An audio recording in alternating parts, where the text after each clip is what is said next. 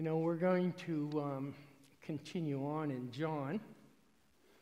And that's good because pretty soon we're going to be through John. And uh, uh, Pastor's been taking us through a great study uh, on the book of John. And so uh, this it's a privilege to kind of be uh, a part of that, uh, a little bit of a part of it. But I want to start with this word that's true. The greatest argument for the historicity of the resurrection of Jesus is the response of his followers after the crucifixion. The greatest argument for the historicity of the resurrection of Jesus is the response of his father of his followers after the crucifixion. And that's what we're that's where we are in the book of John. It's after the resurrection. And there's two things that I want to note here that this morning we're all coming in faith and we all share our faith together. It's so important to us in that. And sharing what we see the uh, disciples do in Scripture is uh, it helps us and it encourages us with that. But there's two things I want to make a note of, and that's these, these two things. The first is that the cross and the empty tomb are not self interpreting.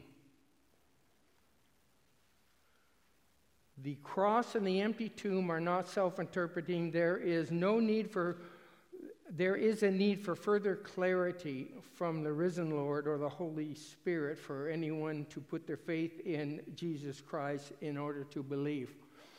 That's it's, it's so important that we look at that and we uh, fold that into the message this morning because um, the cross and the empty tomb uh, need additional instruction by the Lord, by the Holy Spirit, to be able to call us all to be followers of Him. Not just the disciples, but it takes more. But there were um, events that particular day that are important for us to remember. And there's, for example, there's five events on uh, Easter Sunday. Jesus coming to the women at the tomb, Matthew 28. To Mary Magdalene, John 19. The two men on the road to Emmaus, Luke 24 an appearance to Peter. The details there are unrecorded, but it's in 1 Corinthians 15 and then to the 10, what we're going to see today. These are uh, stories, these are, um, uh, these were initially dismissed as idle talk when the first witnesses reported them. Those that had not seen Jesus refused point blank to accept the stories. All the disciples seemed to be somewhat skeptical of what others saw on the uh, that evening uh, or throughout that day into the evening and only the plainest evidence could convince a skeptic like Thomas. If you haven't guessed by now, Thomas is going to be our focal person in the gospel record this morning. There are five more encounters after these, uh, and the first one is to Thomas, then the reinstatement of Peter, then there's the Great Commission, you know, where uh, Jesus saw his disciples on the hill and he gave them the Great Commission. The appearance to the 500, James, the brother of Jesus, the ascension before Pentecost, and after that, the Apostle Paul on the road to Damascus.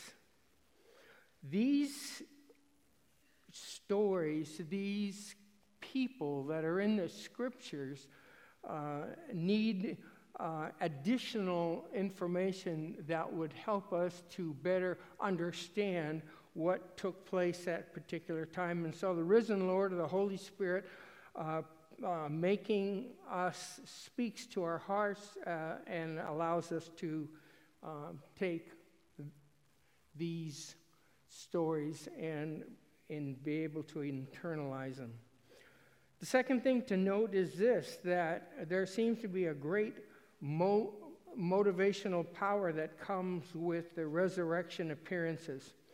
These are not only convincing, but they're invigorating. The greatest skeptics become convinced, enemies of Jesus become followers, um, deniers are turned into the most vocal of advocates, those huddled in the room for fear that others uh, move out proclaiming the life of Jesus and uh, somewhat fearfully begin to speak on his behalf. In other words, something happens in these appearances that is transformative. I mean, what else would you call 500 people that meet with our risen Savior and come to Him? And that's what happened to Jesus when He met with 500 and they came to know Him.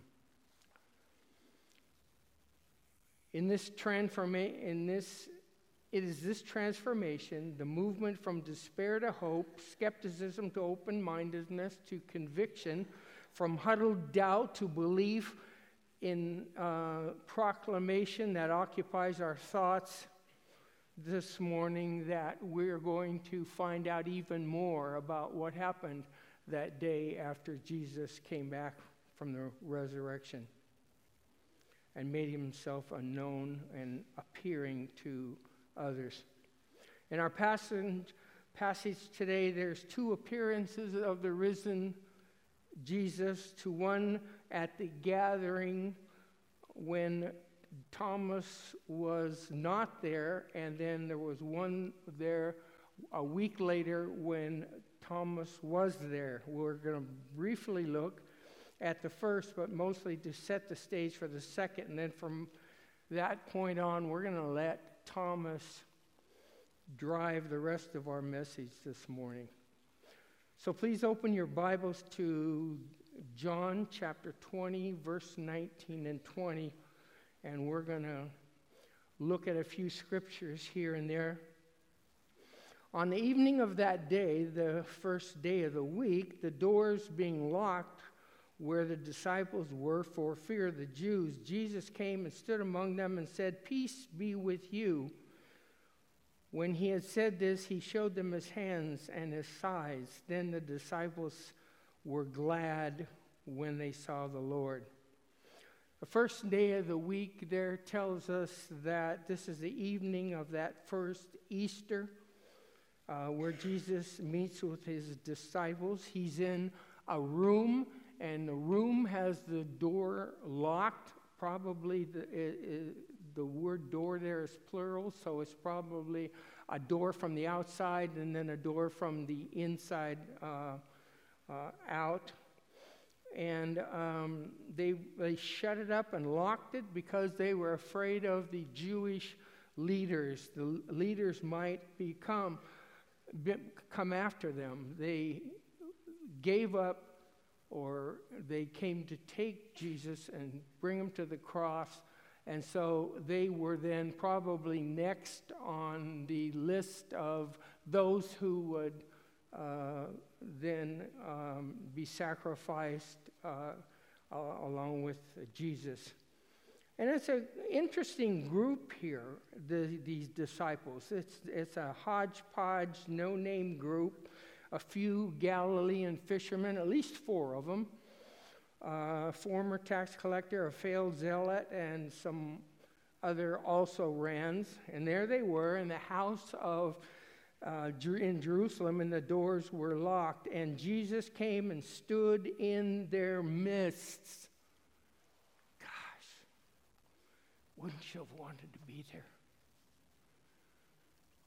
I mean, the guys are, are, are there and they're, they're they're, some of them, their hearts are breaking. Some of them have heard these stories uh, that Jesus was alive, but they haven't seen him. They're, they're, and all of a sudden, he comes in.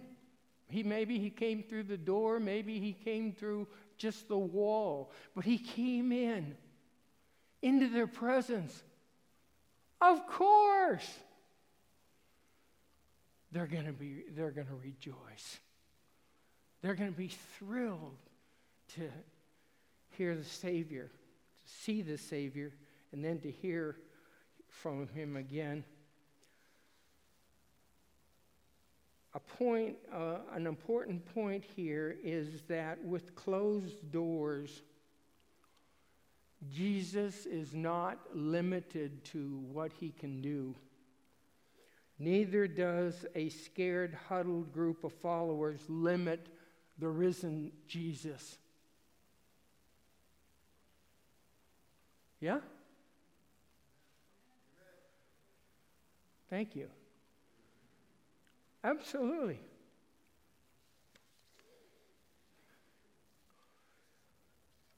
Peace be with you was the first thing Jesus says, and there's three pronouncements of peace here, and we're going to be looking at the other ones in a minute. But, but he comes in and basically he shows them himself and gives them his peace. Would you want anything else from the Savior you've been following for three years? They, they've, they've followed after him. They've tried to make sense out of his wisdom and, and his sayings that were way beyond where they were at, trying to make heads or tails of it, trying to fi- wonder why others were following him so and the first thing he does is, is one of the first things he does is he comes and he speaks to them and he gives them his peace. Now, it doesn't show, it doesn't say in the scriptures why he showed his hands and his sides, but uh, there were his wounds, and that were a re- result of the crucifixion.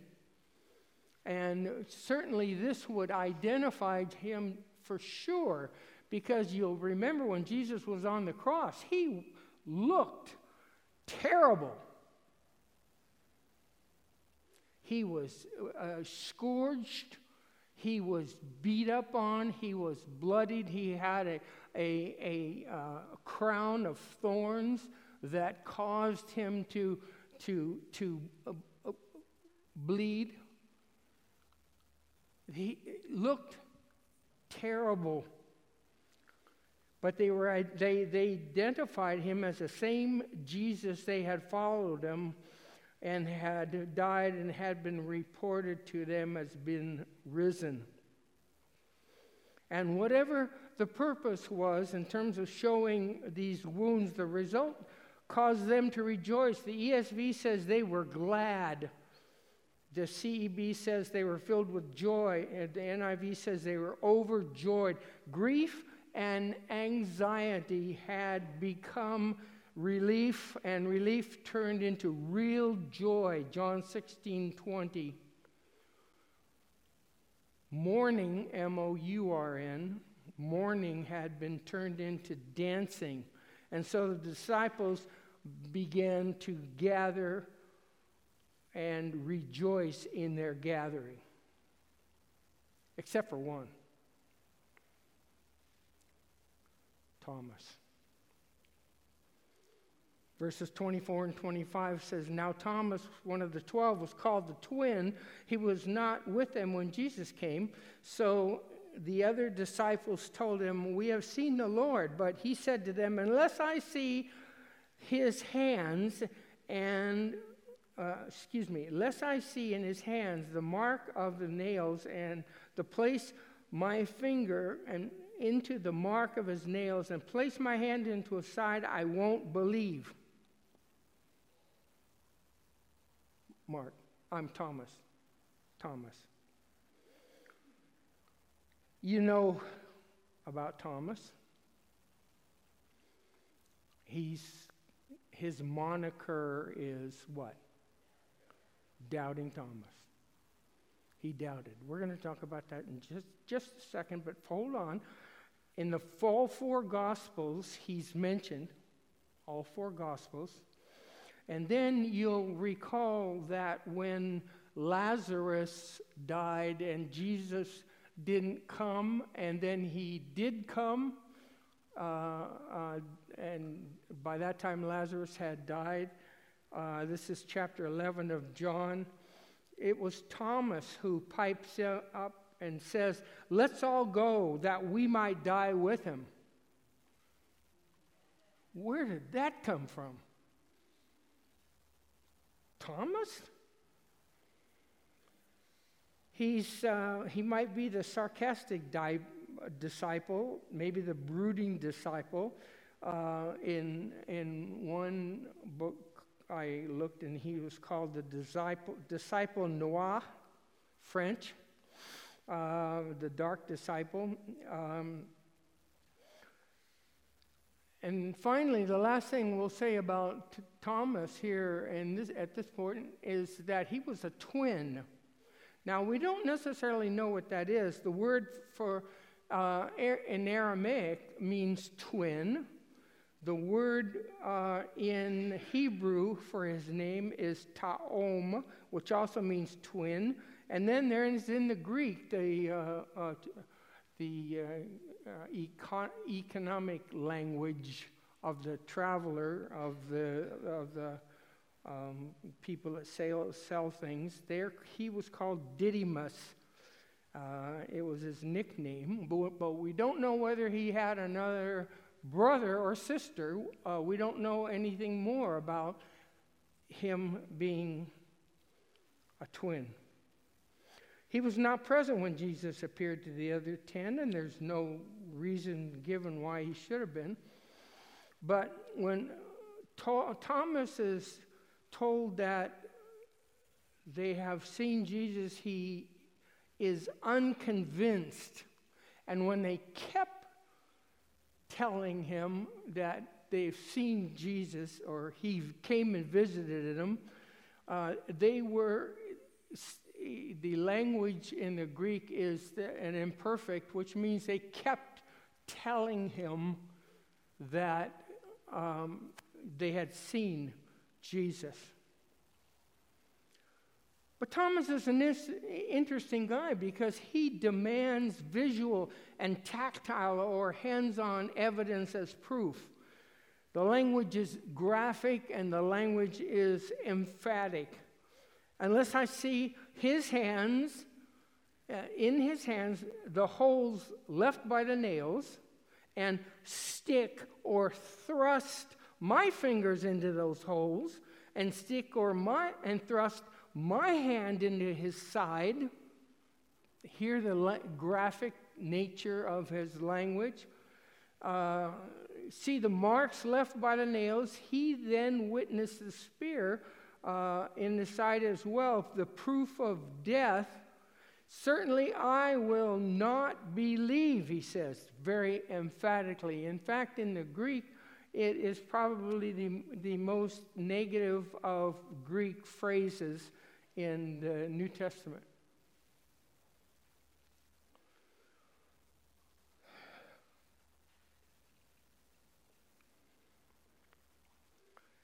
And no doubt that his words, which were included demands or included uh, uh, severe emphasis, etc., uh, gave him his earned moniker, and you know what it is, and that's Doubting Thomas. But let's, let's give Thomas a little bit more room here. He was shocked by the tragedy of the crucifixion, that he could not imagine the consequences of being separated from it.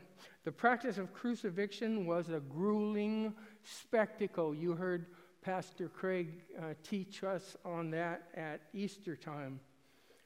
It was a prolonged, slow, shaming, agonizing death. It was meant to impress the dominance of the state of Rome on an unruly population. As you watch this prolonged death, you would have to fight the impulse to want to take down the person that was up on the cross. You would, you would have to come to grips with the whole power of who has life and death over the people of Israel. And of course, the answer is Rome in those years. And the evidence we would be burned into your conscience by that dramatic spectacle that you'd want to turn away because you can't you can't look at it anymore. It's so it's it's so terrible.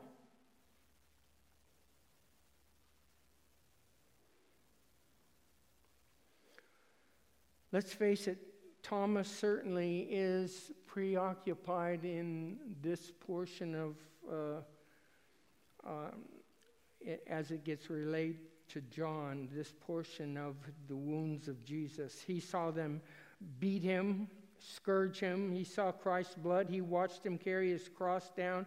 He watched them hammer in the nails. He heard the cries for three hours to Thomas, the Romans are as brutal as he thought. They're as corrupt as he thought. He had lived his life with these Roman thugs, corrupt leaders. Any change in our nation or in our society, any inbreaking of God's kingdom, any hope that God would fill Thomas's heart with hope and joy was beaten down just remembering what took place that day upon the cross.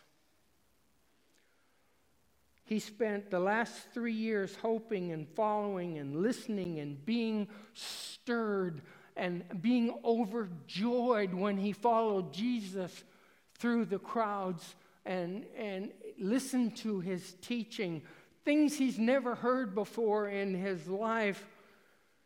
And this then was being stirred in the last three days, coming to grips with it all, all over again. Verse 26. Eight days later, his disciples were inside again, and Thomas was with them, although the doors were locked. Jesus came and stood among them and said, Peace be with you. This is eight days later, and we have a similar scene as before, the week before it. But this time Thomas is with them, and Jesus, unhindered by locked doors, gave his customary greeting, the pronouncement of peace, this time the third one, and then Jesus turns to Thomas. Now, I don't know about you, but the minute Jesus turned around and turned looking at me, Thomas, there'd be some knees knocking together. There'd be some shaking going on. And I don't mean a whole lot of shaking going on, but there'd be enough that my Savior's there. He's there. It's just like these, these guys said all along.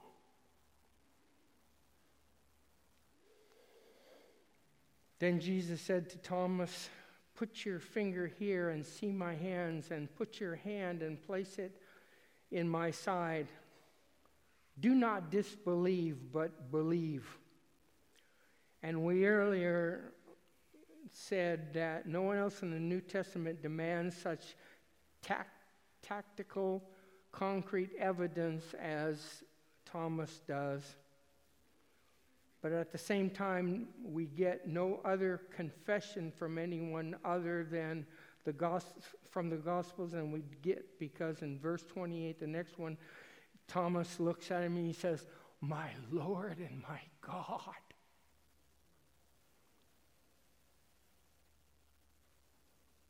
My Lord and my God. The highest estimation of Jesus we see in the Gospels becomes the standard of theological belief. So, what do we make out of Thomas and his skepticism, his doubt, and his demandingness?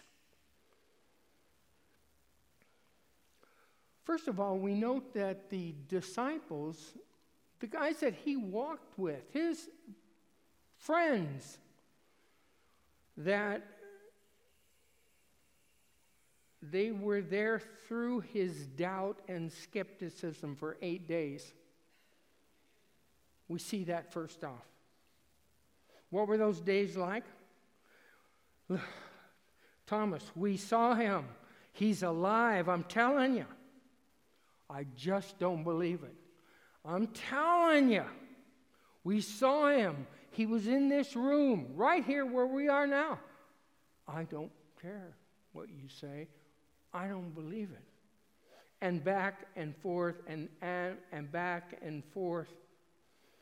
We note that Jesus is not to put out by Thomas's skepticism or his demands. Instead, he engages Thomas in his doubt and in his skepticism. He would also put idea forth the idea that Jesus continues to engage doubters and skeptics. He makes this statement in verse 29. Jesus said to him, Have you believed because you've seen me? Blessed are those who have not seen it, yet they've believed. You know that you know what he's saying there, what Jesus is saying? He's not jumping all over Thomas. He's, he's given him a lot of latitude here. He said, Okay, you, you saw me, you walked with me, you learned from me. But blessed are those who have learned and they haven't got a chance to walk with, got a chance to be with, or got a chance to do with. This offer of peace comes from our risen Lord. Now, let me come back to our refrain of Jesus. This is the three times that he says, Peace be with you. Literally, peace to you, shalom leka. For the Jewish man to pronounce shalom upon a group, a home, or a person, he's not simply a customary, it's not simply a customary greeting. The idea of shalom carries with it much, much more. It's a sense of blessing, acceptance, wholeness, wellness, relational, restoration. We don't really have an English word for it. But yet, I know that some of you have gotten it. You, you, you've grasped it. Because when Pastor Craig tells us at the end of our time together on Sunday mornings, he asks us to um, hear the benediction. And when he does, we stand for the benediction, and I notice that I look around and I notice that some have got their hands up like this and they want to receive what's being said, what's being shared. They want to uh, receive that blessing, that acceptance, that wholeness, that wellness, that relational restoration that comes with the scriptures that's in the Bible. And three times in seven verses, Jesus then says, Peace to you. The disciples, filled with the fear, huddled in a room, scared of the risen Christ. They had abandoned him, yet a dead man now stands before them, haunting him. They may have been expecting a, a rebuke, but he offers peace to them. He offers them peace.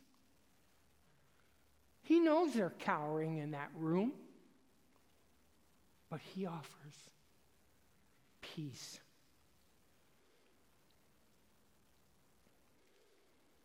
Afraid of their enemies surrounded them, uh, surrounding them, Jesus will send them out, but not before pronouncing peace to you and new life into them with the Holy Spirit. In verse 21, he sends, he, it's a sending out he does, but he sends them out, the disciples out with their peace uh, that passes all understanding. The skeptical and despairing Thomas, the hostile, this hostile, graphic, emphatic Thomas, I will not believe unless I thrust my finger in, in and hand into the wounds, Thomas. Peace, peace, Thomas. Easy. Peace. Peace. Receive the Spirit of God. Peace. Receive His blessings, His encouragements, His love. We all sit here this morning with different things on our minds, different experiences regarding Jesus' resurrection and what took place among his disciples afterwards. But the word for the day is peace. That's the word for today.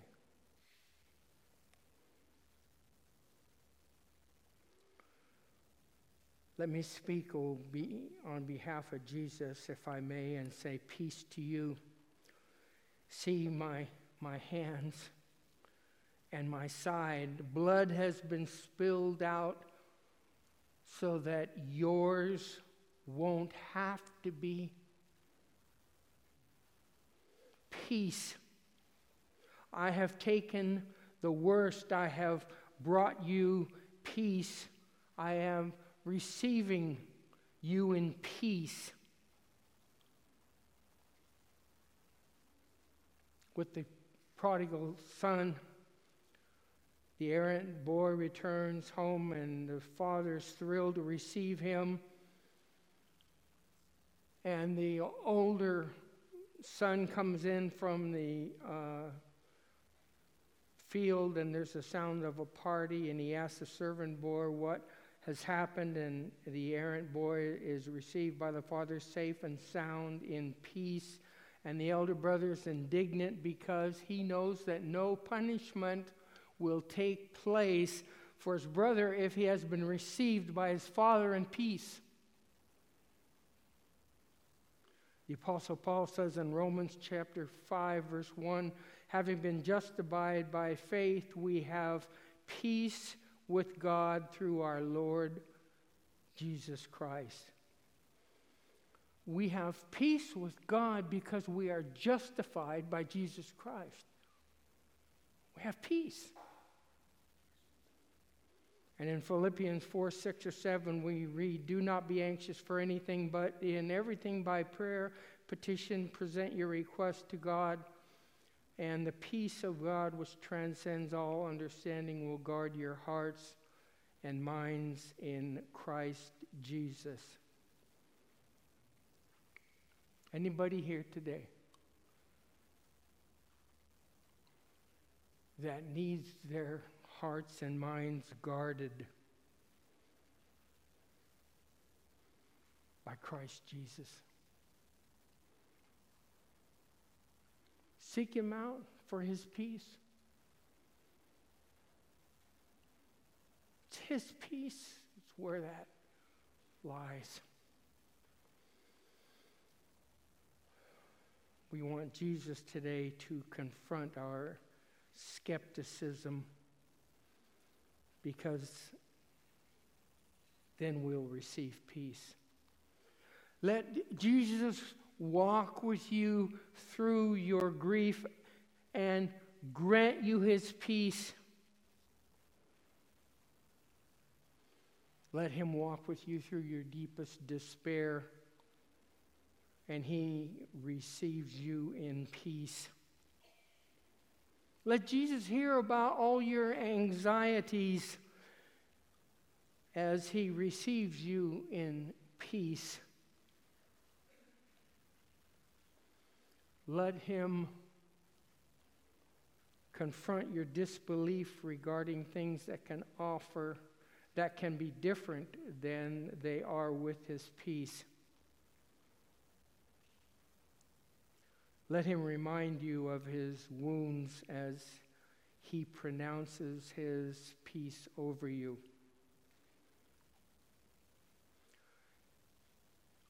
May the peace of the Lord turn your Thomas filled life into one with his peace and understanding.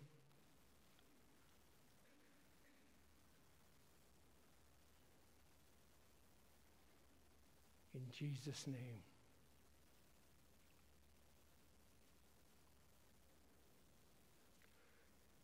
Amen.